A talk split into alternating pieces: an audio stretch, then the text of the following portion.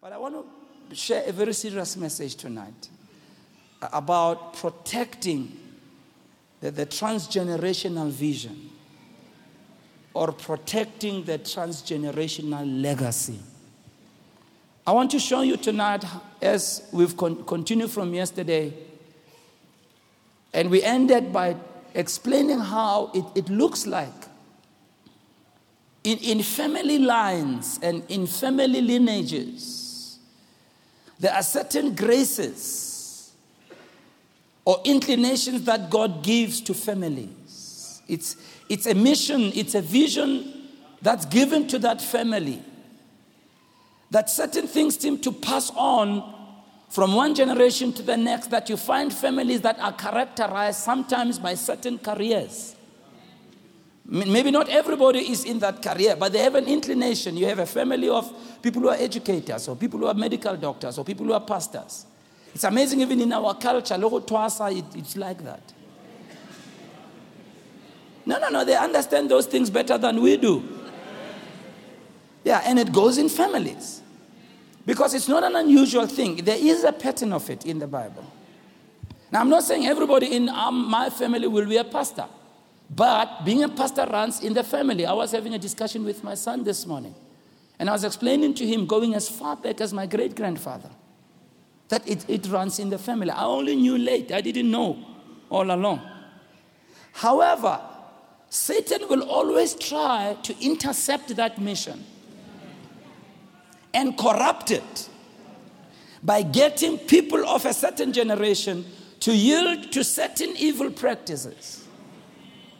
But by the same token, when a lineage has been taken off course, when it has been derailed, God will raise a person in that lineage, as I'm going to show you, who will get their heart back. And somehow God will speak to them, God will deal with them, and as they obey God, God will, will use them as a door you know, Paul, when he spoke to the Philippian jailer, he said, Believe on the Lord Jesus Christ and, and you will be saved, you and your household.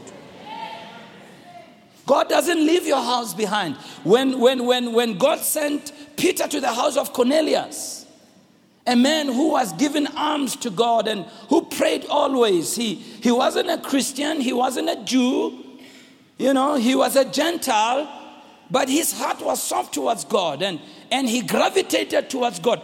Uh, Basalana, please don't look down upon it when your heart is gravitating towards God. When you somehow in your family, you are this one, you, you when it comes to Ntotsamudimu, you are moving in that direction. And when God saw this, he sent Peter, not to Cornelius, but to his household. And when Peter came, he didn't preach to one man, he preached to the whole house. And Cornelius and his house got saved and filled with the Holy Ghost.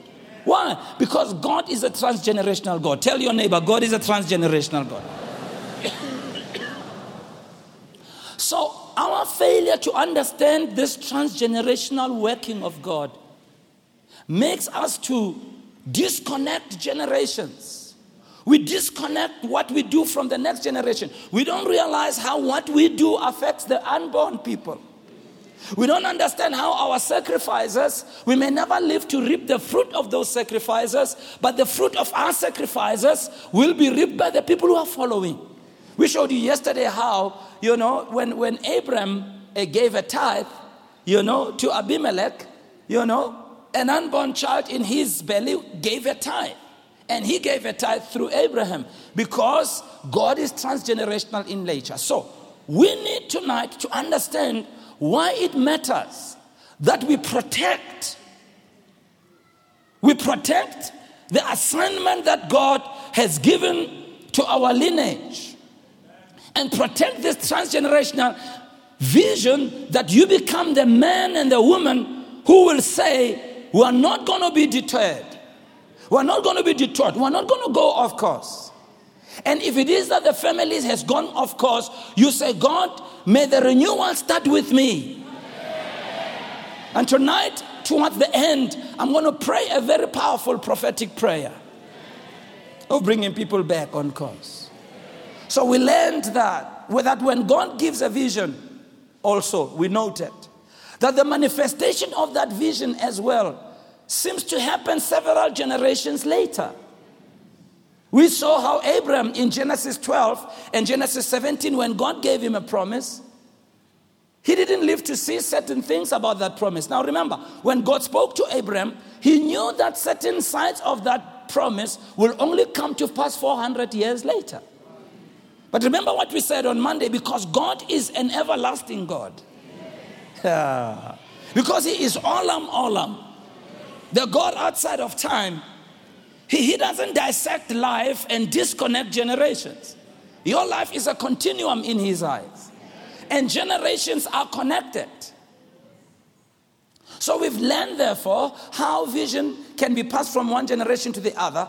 And the passing of the baton of vision should be from one generation to the next. For many of us pastors who are here today, in the kind of churches we are leading, that's our big prayer. That these ministries that we're leading will be passed on to the next generation. That the, the day we're not on this earth, these churches are not going to close down. And God needs to give us the grace to navigate that space properly and to do it well. And that's why you young people, you've got to buy in God's mission and start serving God. And, and, and you need to respond to the call of God in your life. That's why we've got to have young pastors come over here and preach whilst we are here. And we train them and we send them. And that they become our Elishas and they become our, our, our Joshuas and they become our Timothys who not only learn our preaching, but they learn our heart and they get our spirit and they understand our commitment. And, and just like Joshua learned how to be in the presence of God as he watched Moses go into the presence of God, that they learn the spiritual disciplines that we carry. So that's important.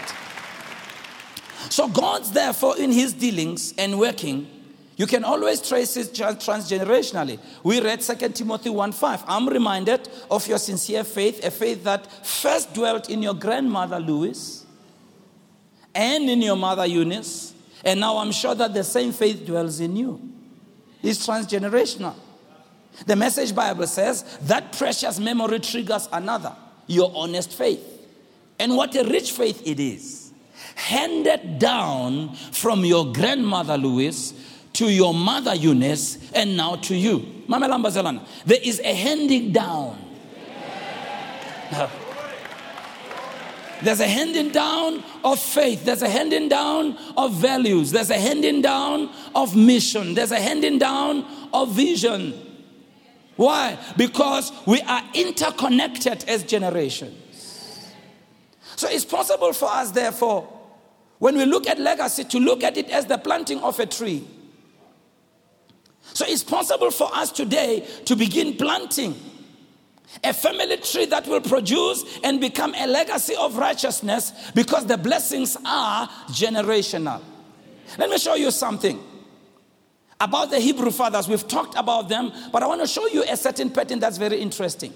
Four generations of Hebrew fathers that prove the existence of the generational blessings. We talked about it, but I want to show you another side of it today.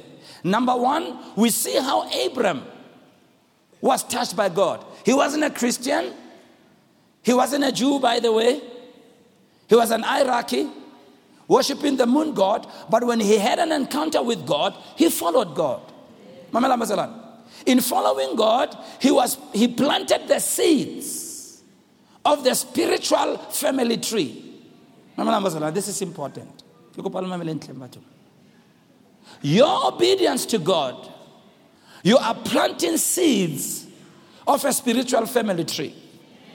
So we see Abraham chasing God's vision for him with nothing else but just a promise that he would be given a son. So Abraham becomes what I want to call a spiritual trailblazer. I believe I'm looking at spiritual trailblazers here tonight. I believe we have spiritual trailblazers watching from everywhere around the world. So he becomes the spiritual trailblazer. Why? Because he got new lands, he dug new wells, he built new herds, he followed God, He learned who God was, fellowship with God. And then when the time came and he wanted a wife for his child Isaac, he sends Eliezer. Now, watch this. We read in Genesis 24 35 when the servant went to go and look for a bride for Abraham's son Isaac, this is what he says when he gets there. He says, The Lord has greatly blessed my master so that he has become rich. I want you to note the language. And he has given him flocks and herds and, and silver and gold and servants and maids and camels and donkeys. Wow. So Abraham was the first one through whom these things happened. Now, watch this. So here we see, we move to the next one his son Isaac. Isaac follows in his father's footsteps. When Abraham died, Isaac not only received his father's physical inheritance, but he receives his father's spiritual blessings and God's covenant and that transgenerational mandate. So Isaac then gets the second measure of the blessing. Later, when the servant of Isaac talks about Isaac, listen what the servant says. Compare it with what Abraham said about what Eliezer said about Abraham. Talking about Isaac, who is Abraham's son. This is what his servant says about him. He sa- it says, And the Lord has blessed my master greatly, and he has become a great man and he has given him flocks and herds and silver and gold men servants. This is Abraham's servant when he was talking to Eliezer.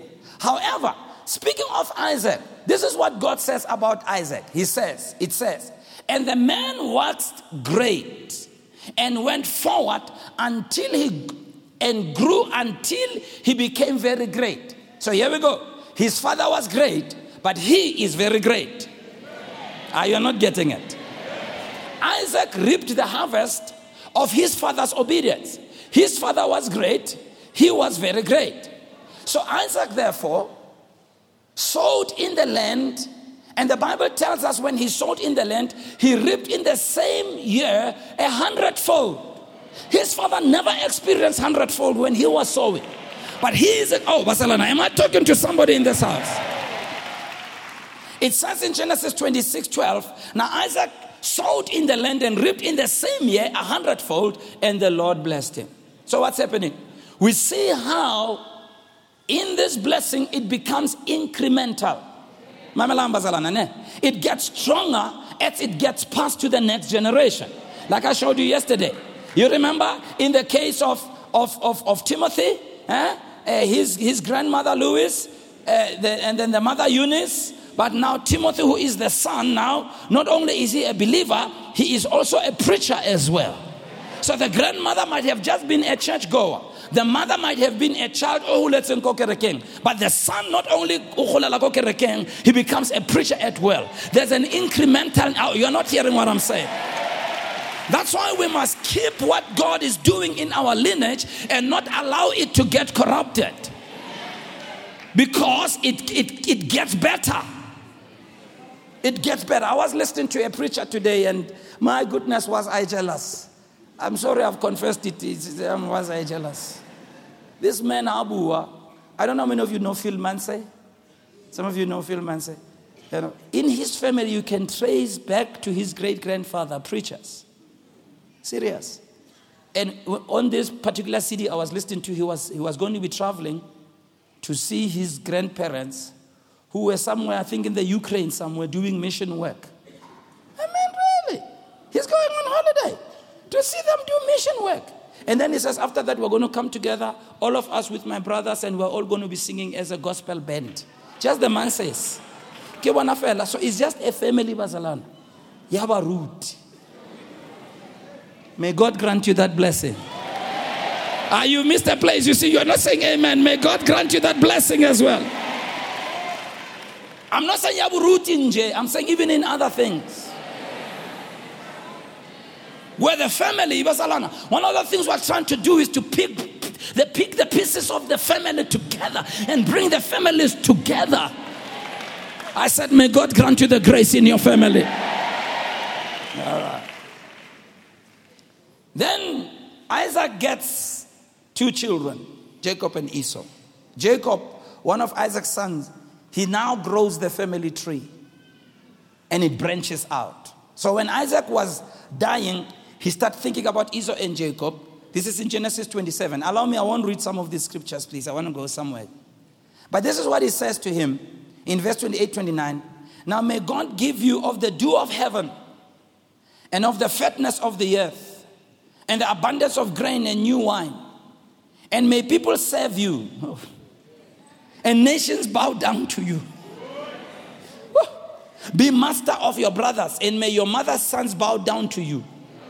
Cursed be the one who curses you, and blessed be the one who blesses you. So Jacob receives that word, works hard, stays loyal, even though he, his start was not well. And I want to show you that. Today, this really hit me hard when I was reading this. To realize, Pastor Nahor, you know, none of these people was perfect. Everybody has got their issues. Just like me. I got my own issues.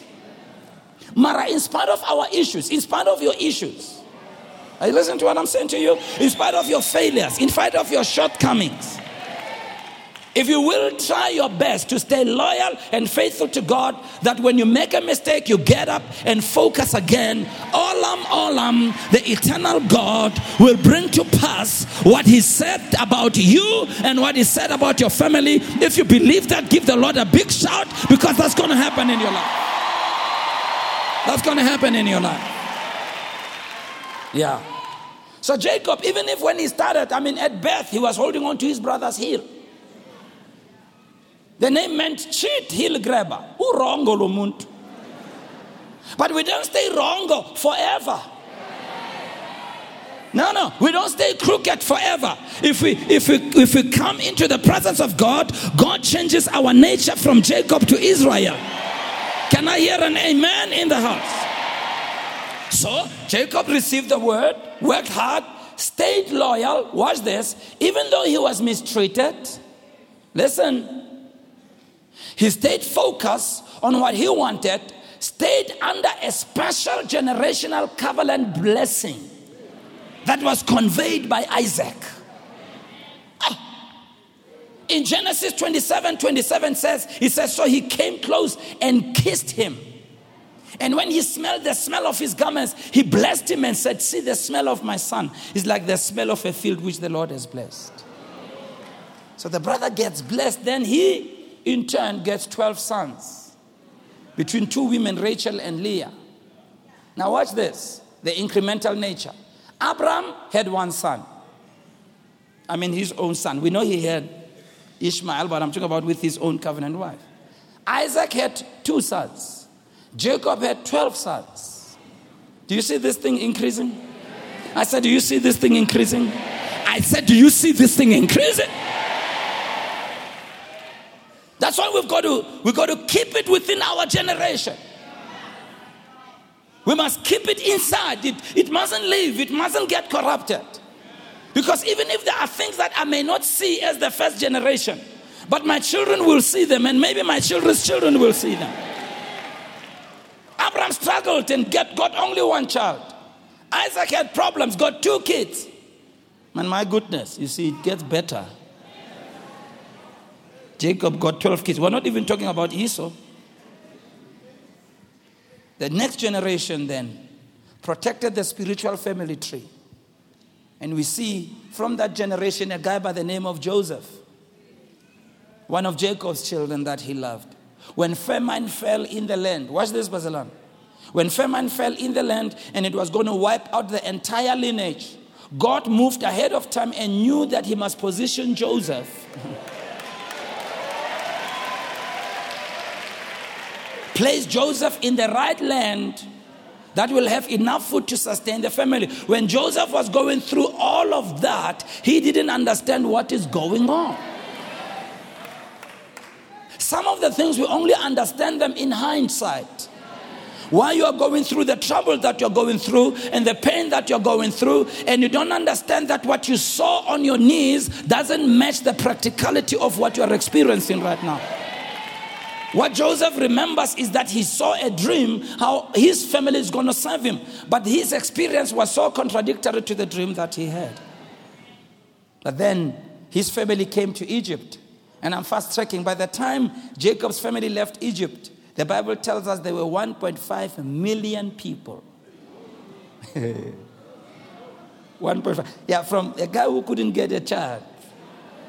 1.5 million people, and then they carried the Egyptians' gold and silver out with them. Psalms 105 37 says, He brought them out with silver and gold, and among his tribe there was none of them who stumbled. But then we move to the fourth generation, the generation of Moses and Joshua.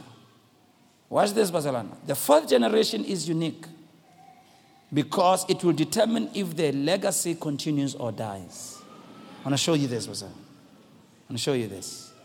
So far, we've seen through the three generations, things have been going well. The people have not been perfect. I'm going to show you at the end.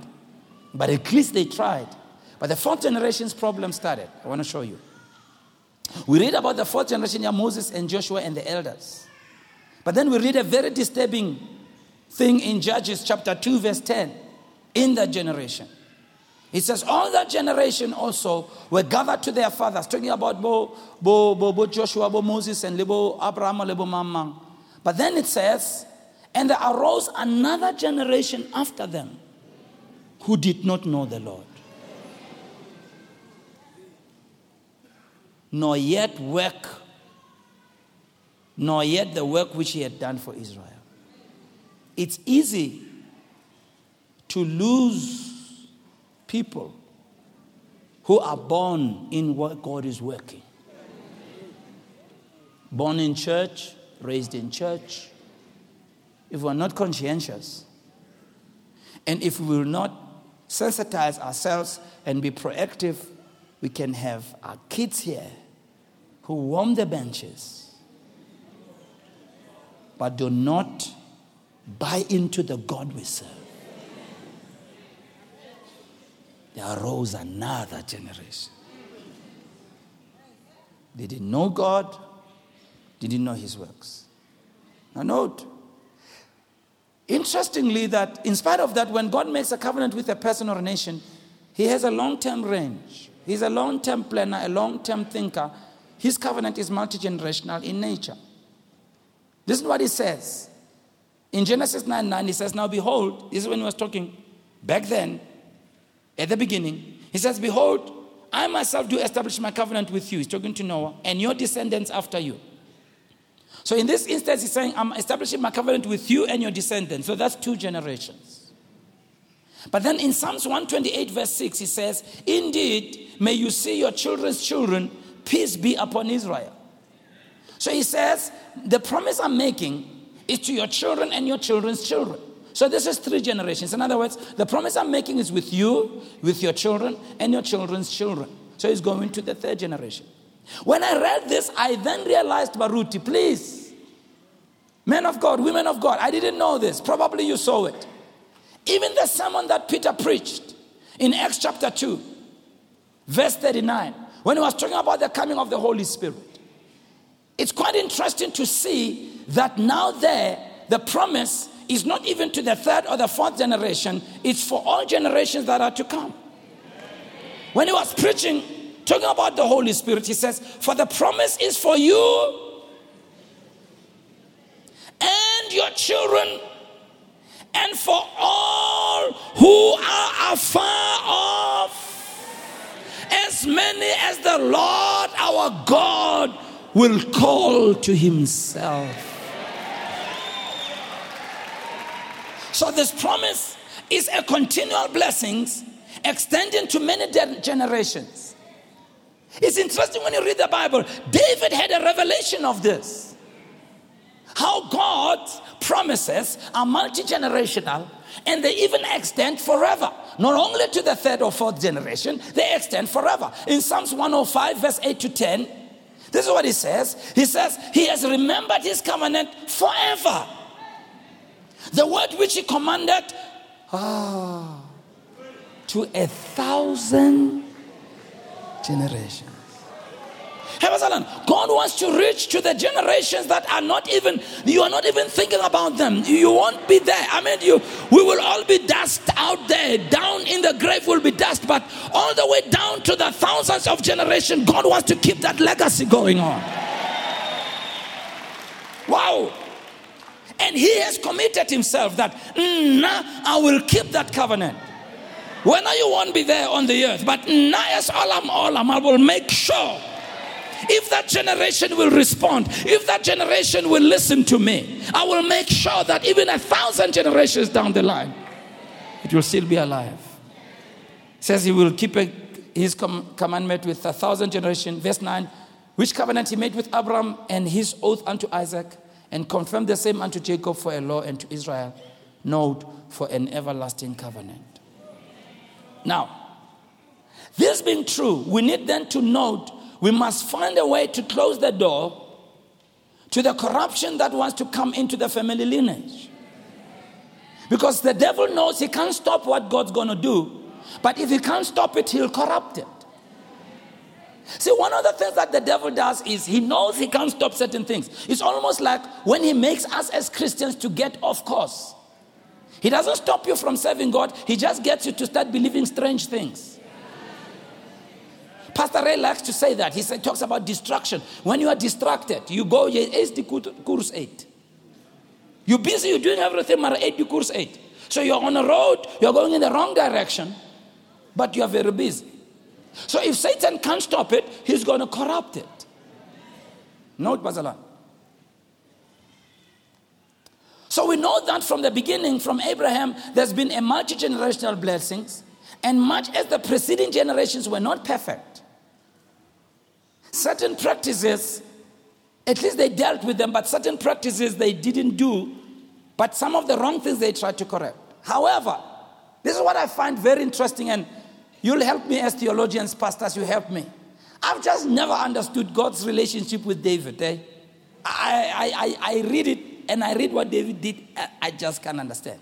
But now I'm beginning to understand that because David understood the multi generational nature of God, and Mamela, in his heart, his heart was towards God. In spite of all his issues, God still said he's a man after my own heart. But when you study properly, you know that in David's lineage, in David's time, things went very wrong. And I want to show you. Those things that brought corruption to the family lineage seeped in during the time of David. And things happened during in his lineage that in generations before they did happen, but on a small measure. But in David's time, things really got out of hand. The same way when families start turning away from God. Yeah. When, when, when people who are serving God turn away. You know, I see sometimes with our, some of our young people, or some of the guys who were raised in church here. When they get to a certain stage, they just turn.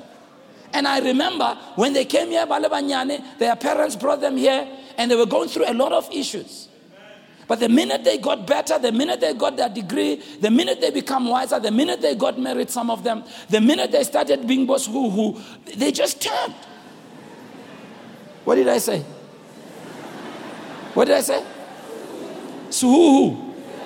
I'm sorry, I, I wasn't intending to say that. I don't know how that came out. I think that's a prophetic word. Suhu. And I watched them and I've thought, your parent, who was the first generation, was trying.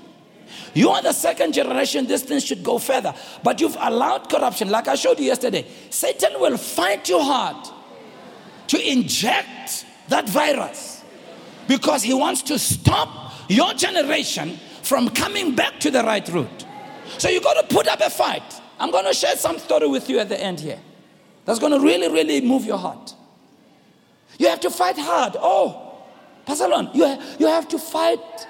Sure. You have to fight it. Oh. Okay, Arato Olympi. David knew how much favor was in the covenant blessing. However, even though he was a man after God's own heart, he was a flawed guy. He opened a door of infecting the lineage and tampering with the transgenerational mandate. Number one, by having an affair with a married woman by the name of Bathsheba. We read it in 2 Samuel chapter 1. He got the man's wife killed by the name of Uriah. And what David did that day, Bazalan, he didn't realize that one act, that one act on that foolish day when you had your guard down, in that moment of weakness, when you were not thinking straight, and you said, No, I'll just do it only this once. And sometimes things that we do only this once turn the rest of our life around. Just, just like one. I know, Rona, when we grew up as young people, and I'll, I'll be as broad as possible. I know people we grew up with in the Lord, and there's a time when God really visited us powerfully as young people. We were filled with the Holy Ghost, we were whatever and whatever. And I remember there was this lady, very powerful and very strong in the Lord. Just the one time, one time, this girl was living right, but she just allowed one time, just in a state of foolishness, just one time was with this guy. First time she ever had sex, she got pregnant on that day, and just that one time turned her life around. Just that one time. Thank God she's come back to her feet, but by goodness, did she have a rough time? I remember I was thinking about it. Some of our young people here in church, some of the bright young people, some of them, you know, I relate with lots of young people, some of them so spiritually strong. Just the one time of foolishness. Just the one time. See, Joseph understood that when Potiphar's wife cornered him.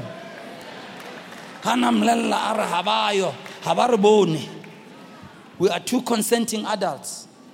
We are already above the age of 18. No one can tell us.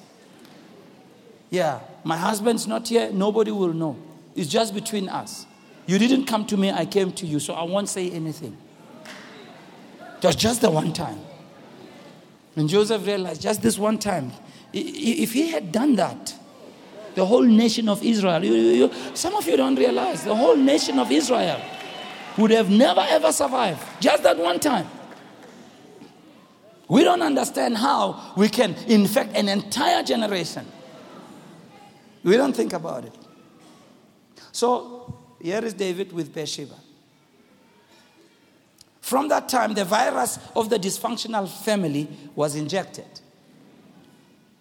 And now later, we read, and I'm fast forwarding, he has a son by the name of Adonijah.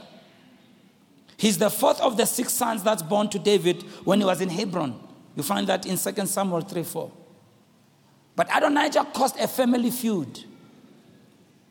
And on two occasions, he attempted to hijack the rulership from his father by making himself king. And now, a very rocky relationship begins with David and his sons. And then Amnon, the eldest son of David, rapes his half sister Tamar. Yeah. And then he incurs the wrath of Absalom, who was Tamar's full brother. And Absalom, for two years, plans to kill Amnon. It just started with David's foolishness one night. I want a woman bathing who was not his wife. It doesn't seem so big. It's a small thing. But there's a generational mission and vision that hangs in the balance. May you not be that man or that woman. May God be gracious to us that we be not that person that's going to change the whole trajectory of our family lineage. And by the way, if we have done something foolish, God will forgive us. We're going to pray about that tonight. But here we are now. We're having people murdering one another. Sons coming after their father. Then Absalom, in 2 Samuel 15, he starts rebellion. He wants to take David's throne. What's this though? In spite of all this dysfunction, David knew that God keeps his promises. And he writes in Psalms 89, verse 34, he says, My covenant, talking about God, my covenant I will not violate, nor will I alter the utterances of my lips. You know, this is what I'm saying. We do right, but my goodness, we depend so much on the mercy of God. Because we, we've got issues. Sometimes we're not faithful, but God is faithful. Sometimes right but God does not. And God is committed to what He wants to do through your family lineage. And God will do it. If, if we will turn from our wrong and come to God with a contrite spirit and a humble heart.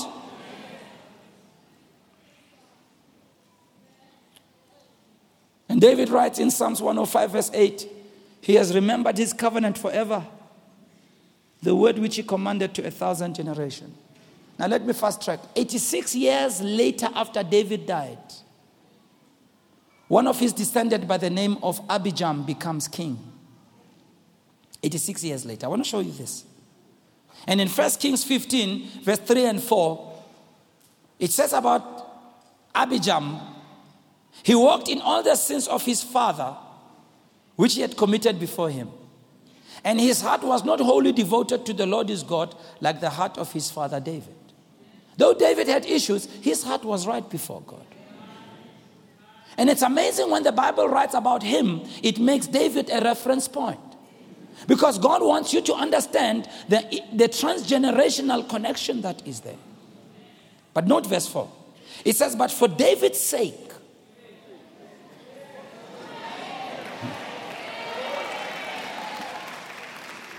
the Lord, for David's sake, the Lord his God gave him a lamb in Jerusalem to raise up his son after him and to establish Jerusalem for David's sake. And then 156 years later, after David died, then there's a man by the name of Jehoram. The story gets repeated with Jehoram. In 2 Kings 8 18, it reads, He walked in the way of the kings of Israel, just as the house of Ahab had done, for the daughter of Ahab became his wife, and he did evil in the sight of the Lord. But then, 300 years later, Hezekiah came. 300 years later. Hezekiah decided not to follow on to the evil pattern of his own father. His father Ahaz, who went before him, had given the kingdom over to idolatry. But when Hezekiah came in as a king, he intercepted what his dad had done. It says in 2 Kings 18:4, Hezekiah's father had given the kingdom over to idolatry, but upon this occasion to the throne, Hezekiah decisively, watch this now, and courageously initiated religious reform. That's what that verse is talking about. Hezekiah decisively and courageously initiated religious reform. Reconnecting with our generational mandate needs decisiveness and courage. It means you must be willing not to be liked by some people. You must be willing to lose friends. You must be willing to relate with a different crowd and to locate yourself in a different environment that's going to feed your vision. Yeah. Then watch this. When Hezekiah, Hezekiah was sick unto death, the prophet Isaiah came to him with these words from the Lord. I want to read it. Such a powerful thing. Second Kings chapter 20 from verse 1. I'm reading the New American Standard Bible. In those days, Hezekiah became mortally ill. And Isaiah the prophet of Amos came to him and said to him, Thus says the Lord, set your heart in order, set your house in order, for you shall die and not live. Then Hezekiah turned his face to the wall and prayed to the Lord, saying, I love this, verse 3. Remember Remember now, O Lord, I beseech you, I, I walk before you in truth and with a whole heart, and I have done what is good in your eyes, in your sight. And Hezekiah wept bitterly. And it came about before Isaiah had gone out of the middle court that the word of the Lord came to him saying, Return and say to Hezekiah, the leader of my people, Thus says the Lord, the God of your father David, the God of your father David, the God of your father David, God is pulling back. Oh. God is connecting back to the the God of your father David. I have heard your prayer. I have seen your tears. Behold, I will heal you, and on the third day you shall go up to the house of the Lord. Verse 6 And I will add 15 years to your life. Woo! and I will deliver you and this city from the hand of King Assyria, and I will defend this city for my own sake and for my servant David's sake. God goes back to generations. May you be that one in your generation that God will use as a reference point and say, For the sake of Mandlenkosi, I'm going to do this.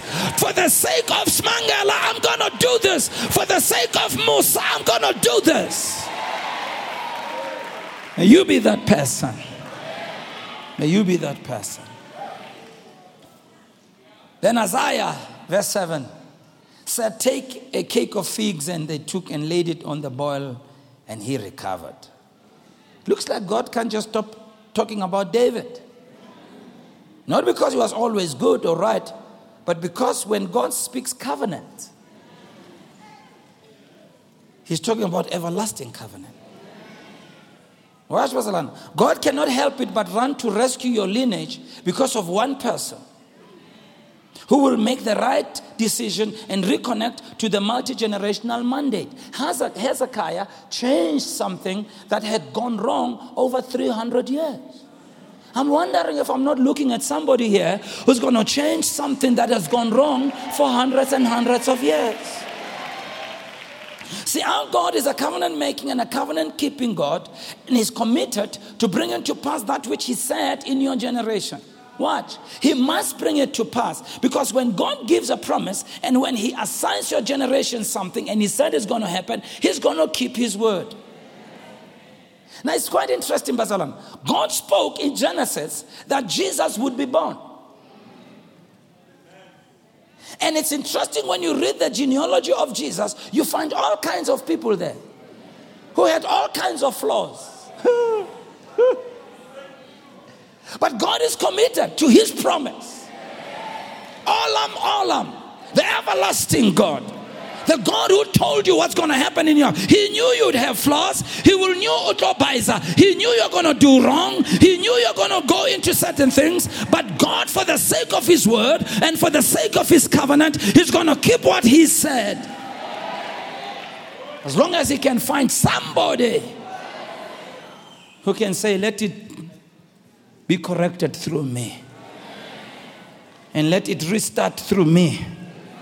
And let me be the trailblazer of my generation. He said it in Genesis the seed of woman.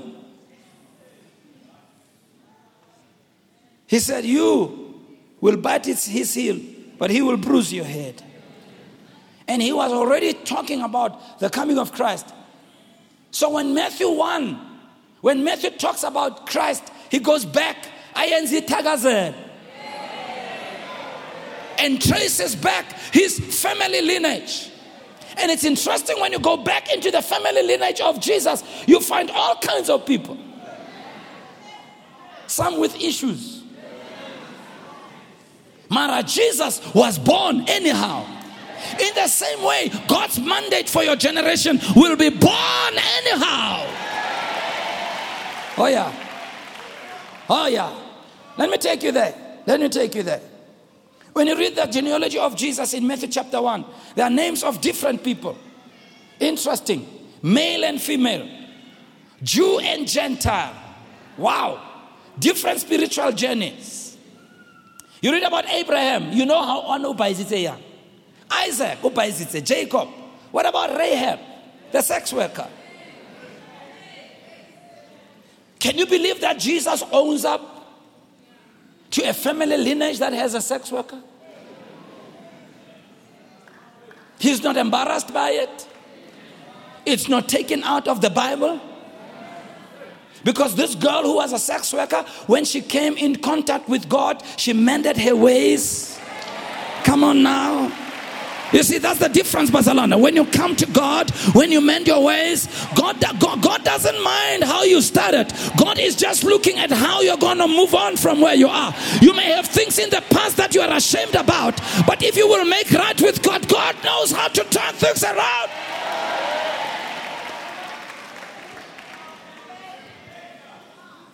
We read about Ruth, Jesse, David, Zerubbabel, Eliezer, all these men and women had their own issues.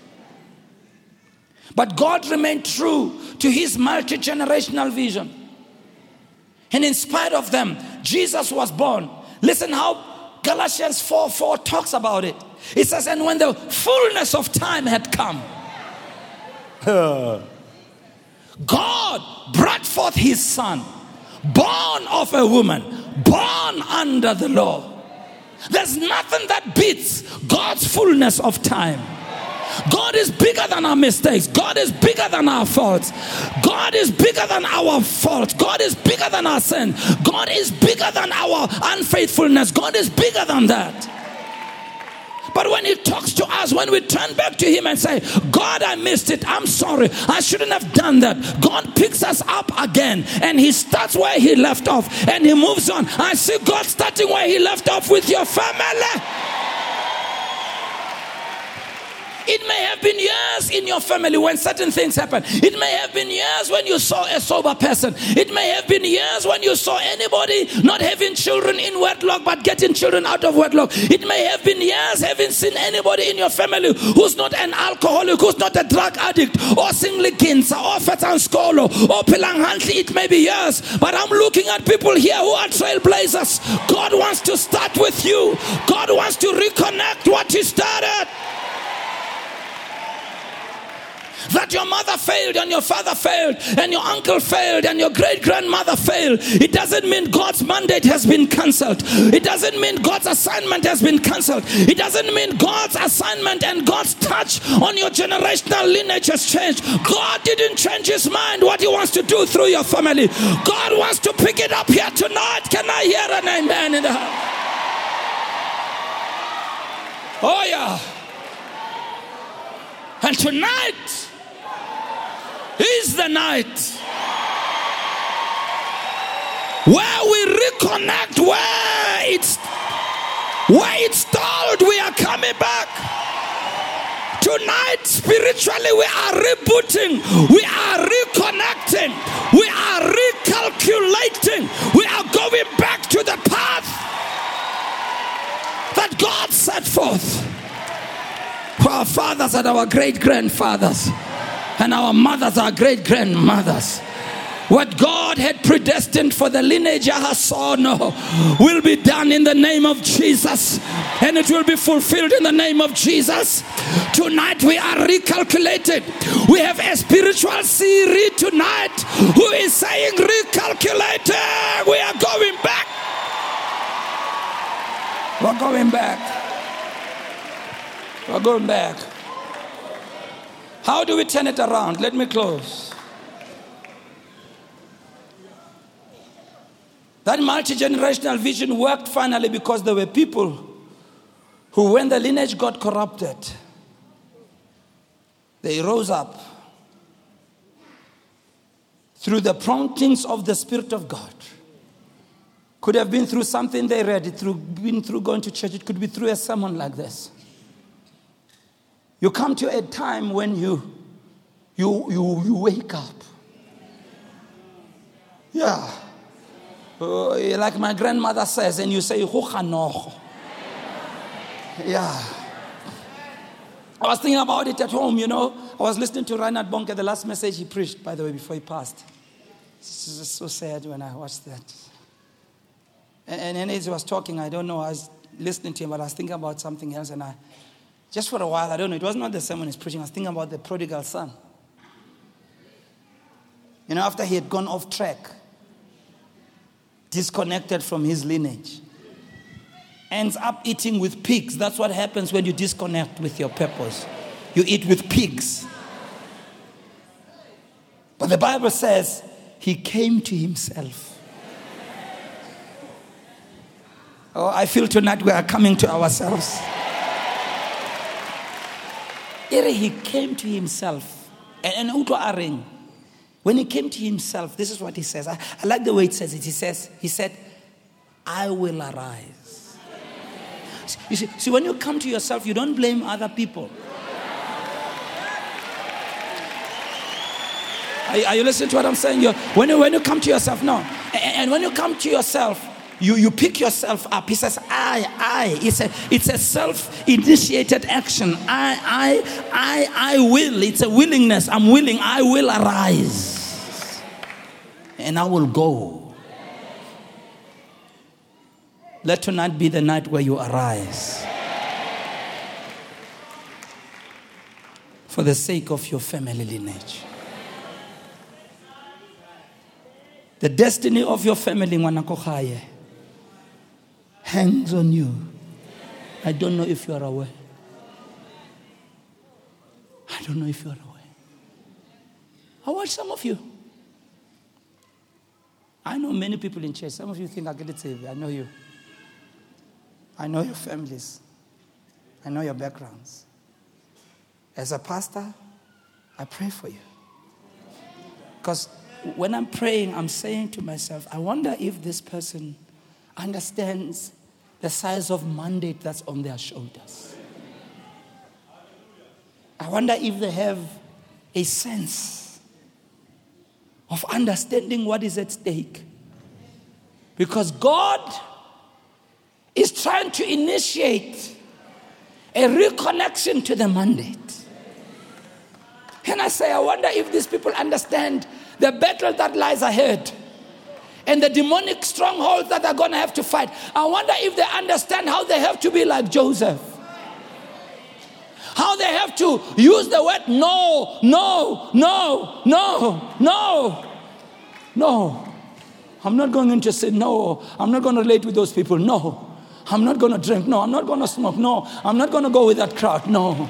I'm not going to stop going to church. No. I'm not going to stop living a holy life. No.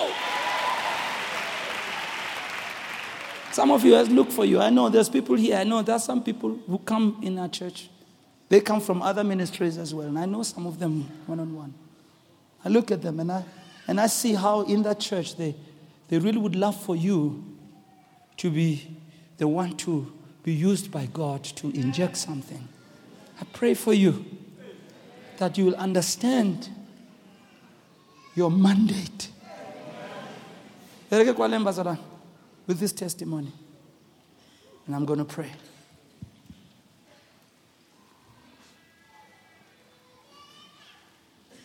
It's only now when I'm older that I'm starting to understand somehow. The reason why it just always happened that, particularly in my schooling days, I always had friends whose background was so different to mine. As a child, I didn't understand that. I always had to. It's only later that, you know, when, you, when you're in a background where things are okay, you take it for granted that it's okay for everybody. And in my own youthfulness and childishness, I think I did hurt my friends unknowingly. But I remember when I was praying about this, one day God just brought back all my friends, most of them. As far back as primary school, almost all my friends, most of them, just came from dysfunctional homes. And and we would talk. But the one friend that sticked out the most, and when I was praying, I felt the Lord say, I must share this with you.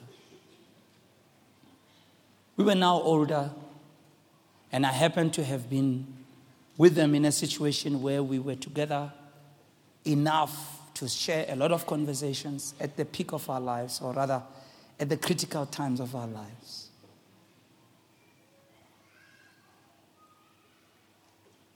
And this friend of mine one day told me how he, he was really struggling because he'd never had any relationship with his dad. Finally, he did find his dad and tried to reconnect with the dad, and the dad wouldn't relate with him, really rejected him. I remember his dad when he was sick in hospital and was about to die. I remember we, we were in conversation and talked, and he said he went to his father's deathbed. Still asked him, Why do you hate me so much? What have I done? But even in the last stages of his life, the father wouldn't say anything. And I remember having to discuss with this man and how he became friends with my dad. And one day told me how just the conversations with my dad helped him to at least receive the love of a father that he never got. They'd spend hours with my dad, hours and hours. And then we move on and we get to a time when we get married. And, and I noted this man's challenges and struggle. But the one thing I loved the most was his determination to be that person who will turn things around. As I speak, married, beautiful family, runs a powerful church. His son is in the ministry with him.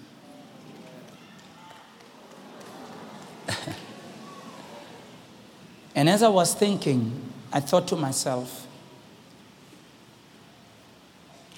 Satan comes in our lives and he thinks he has dealt us a blow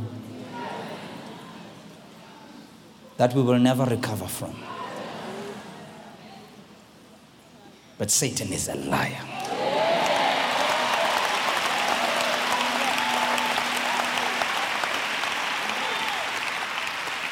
When I've watched this, the struggles of this friend of mine, the many seasons and the ups and the downs, I say, you know what, God, I'm glad this man stayed committed.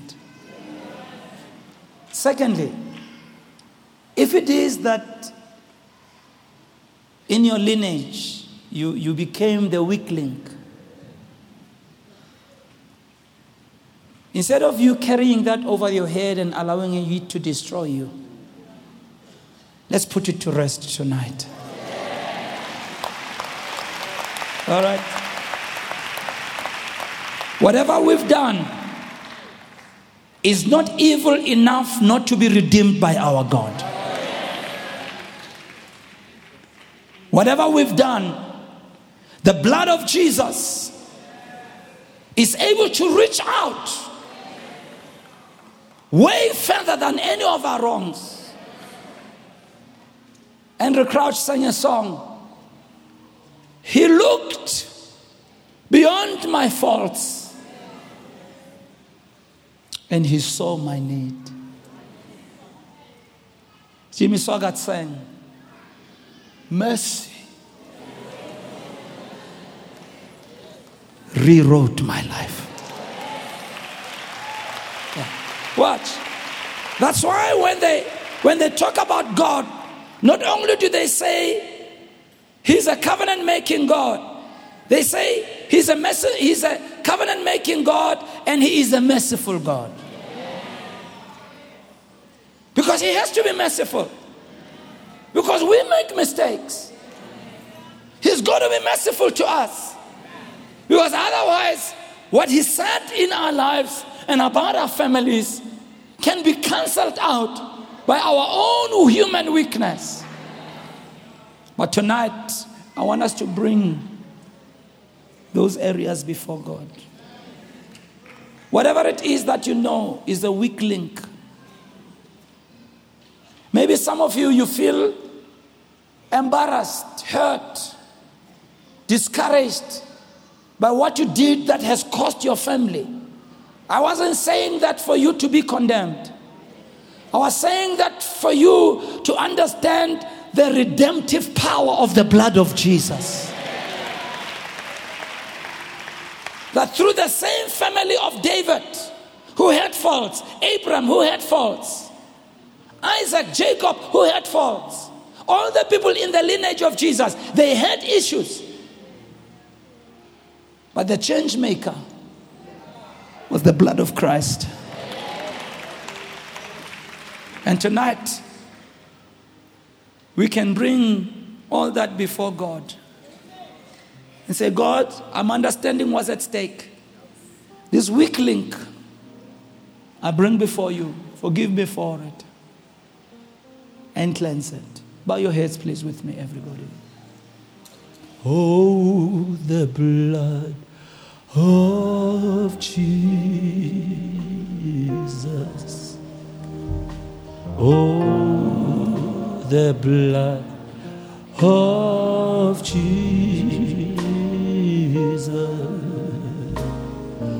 Oh, the blood of Jesus.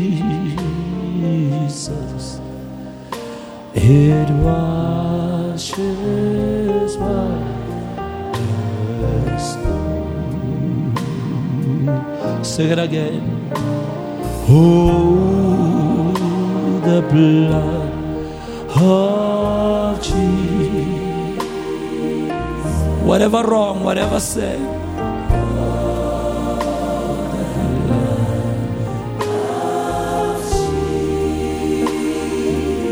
Doesn't matter how many years ago. Oh, Jesus.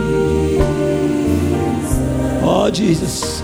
It washes. Oh, Jesus.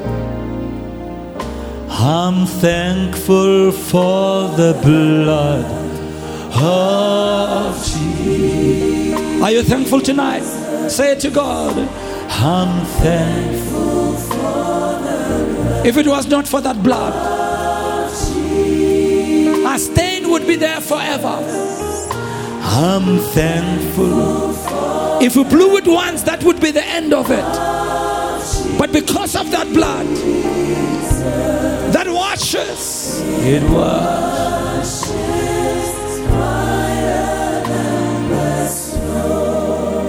Just pray right now and just bring your needs before God as the instruments are playing in the background. Talk to God with passion tonight.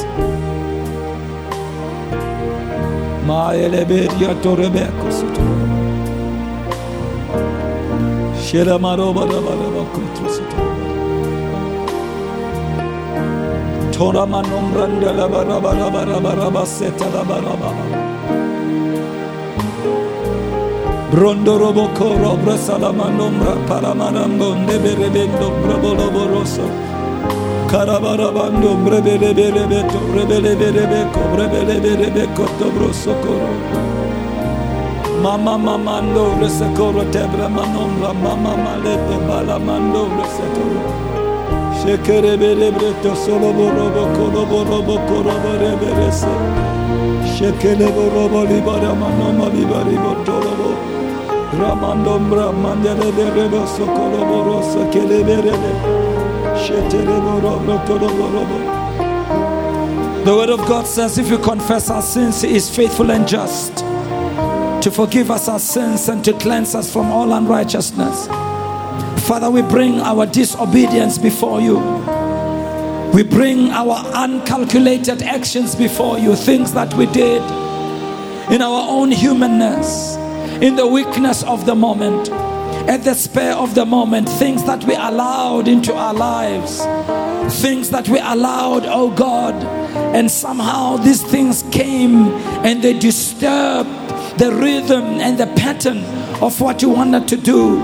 But we want to thank you for the blood of Jesus. We want to thank you for the blood that cleanses and removes all manner of wrong, all manner of sins. We know that the blood of bulls and goats could not even cleanse sin forever. It had to be offered every year, year in and year out, just to appease the, the wrath of a holy God.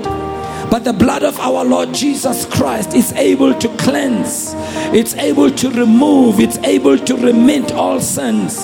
That there is no trace whatsoever. There's no sign of anything that happened. There is no show of anything that happened. There is no history of anything that happened. Oh God, we are men and women who have flaws. We have our own mistakes. We do things that don't please you. We do things that are not in line with your will.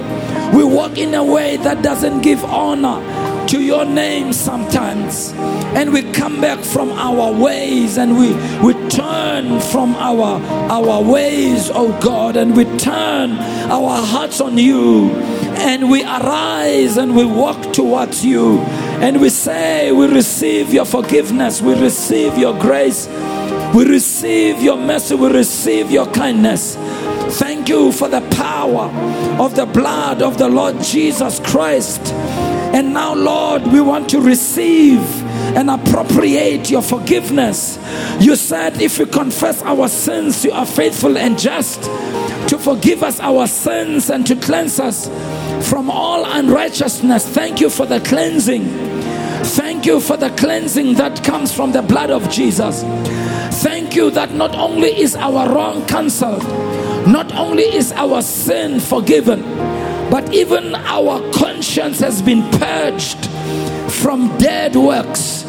Thank you, Lord, for what you have done today. We want to receive your promise in the name of Jesus. And now, Father, we rise again to reclaim what rightfully belongs to our generation. We rise again to take back that which has belongs to our generation. You are the God who is restarting. You are the God who is setting us back on course again. It doesn't matter how many years our generation and our family line has been off course. Your blood and your forgiveness and your power is able to stretch even onto all those other years. And tonight, as we pray, we are reconnecting with your purpose for our family line in the name of Jesus. We are reconnecting with what you want to do for our family line in the name of Jesus. Oh, we thank you, Lord Jesus. We thank you, Lord Jesus. Let's join our hands together, please, as we pray. Join your hands. Join your hands. Just stand on your feet all over the place as we pray. We're going to pray tonight. We're going to pray. Don't stop praying. Now, listen to me. Listen to this, Bazalana. This is what I want to ask you. If it is that you're out there and maybe you feel ashamed, you know something happened in your life that you feel like, you know, I've opened the door for my lineage. And if I hadn't done this, certain things wouldn't have come about. I just want you to bring that before God silently where you are and just say, Father, forgive me in the name of Jesus for being that open door. Tonight, I repent of my wrong. Say that in your heart. I repent of my wrong. I repent of my sin and I receive your forgiveness. And now I declare I will not allow the spirit of condemnation to dog me, to follow me. I've been forgiven, I have been cleansed. I receive my forgiveness now. And I want everybody to pray and say with me, Heavenly Father, in the name of Jesus, right now, I bring my family, I bring my lineage before you, the mandate that you had for my family line. I bring it before you right now in the name of Jesus. What you started, what you have promised, will never be blocked by any satanic power.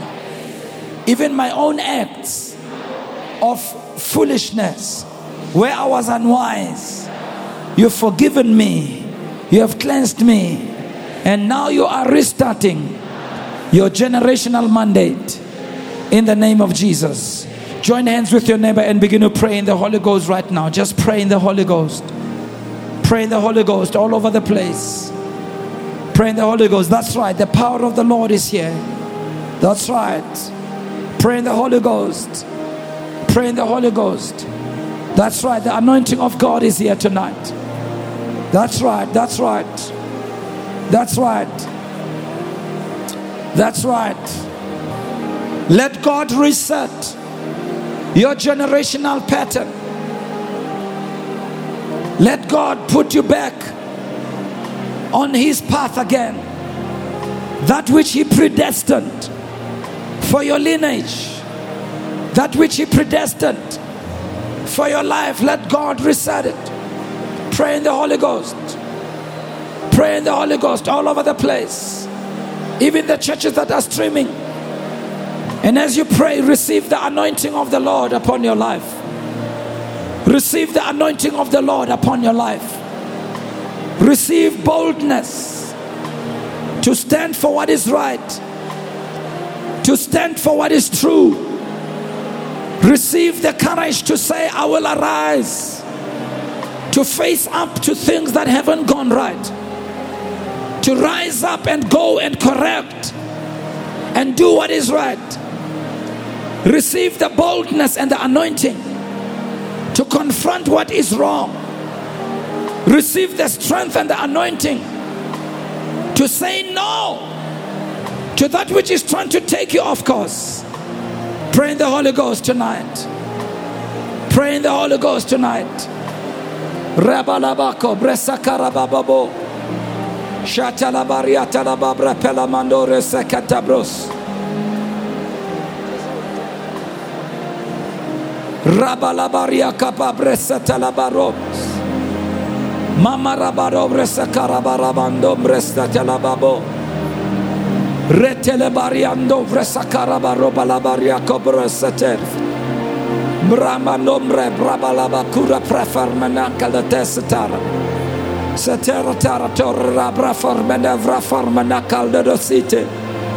Corabaramando Brefela Pariada Barotela Manomba Sitelebe. There's the anointing. There's the anointing. There's the anointing. Receive on behalf of your family. Receive on behalf of your lineage. The power of God that moves you forward. The impartation of the Holy Ghost that moves you forward. To restart things that have been stuck for many years. To reconnect a family lineage that has been disconnected for many years that the light will be greater than the darkness, that the grace of God will be greater than the failures, that the power of God will be stronger than the evil, that the anointing will be stronger than the presence of evil, that right will prevail more than wrong. That the ways of God will supersede the ways of the evil one. Oh, that the anointing will strengthen you, that the anointing will rest upon you, that generational curses will be removed, generational curses will be cancelled, generational curses will be obliterated, generational curses will be deleted, generational curses will be totally reversed. That even the loss that you've suffered as a family, that God will make up on that loss, that God will restore and renew what you have lost.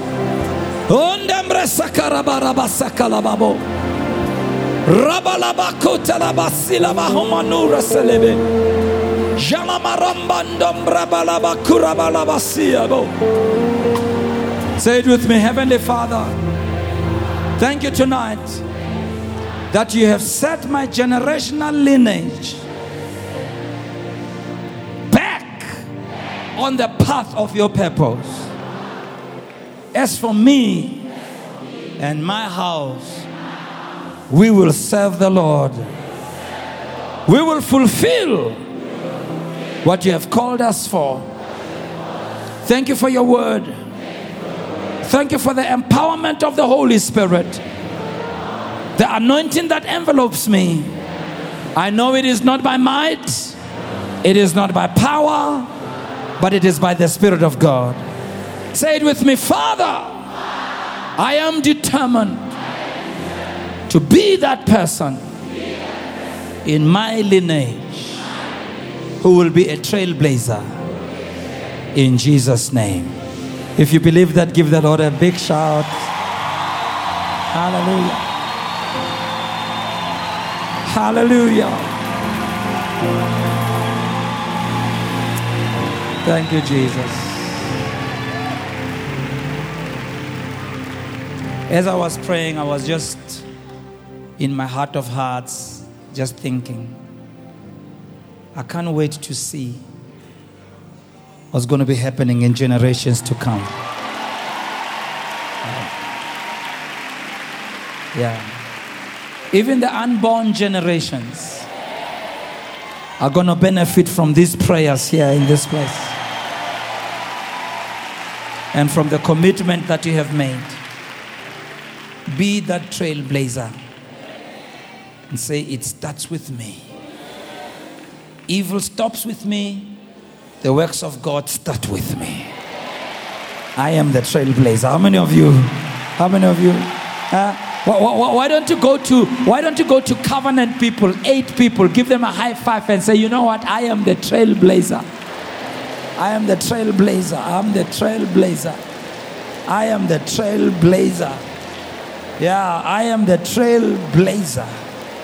I'm the one who's going to protect my my generational legacy. Go to another eight. Tell them I'm the one who's going to protect my. Do it as a prophetic act. I'm the one who's going to protect my generational legacy. Yeah, all the evil things and the wrong things stop with me. Tell them, I'm the one, I'm the one, I'm the one. I'm the one, I'm the one, I'm the one, I'm the one, I'm the one.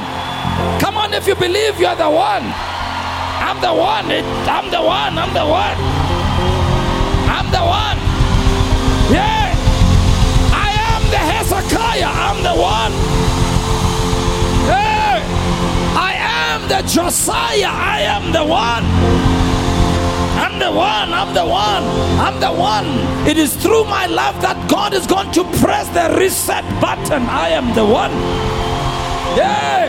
The, the, the Siri from heaven is talking to me and saying, recalculating. I am the one. I'm getting back on the path. I am the one. Come on, if you believe that, just shout and make the devil nervous. I am the one. I am the one. Hey, I am the one. Hey, I am the one. Glory, I am the one. I am the one. I am the one. I am the one. I am the one. So you have to raise the battle another notch and raise your determination another notch. Eh, you know what is at stake now. Yeah. Eh, to me. You know what's at stake now. You know why you have to fight the way you fight. Can I hear an amen in the house? Give the Lord another big hand as you pray. Amen.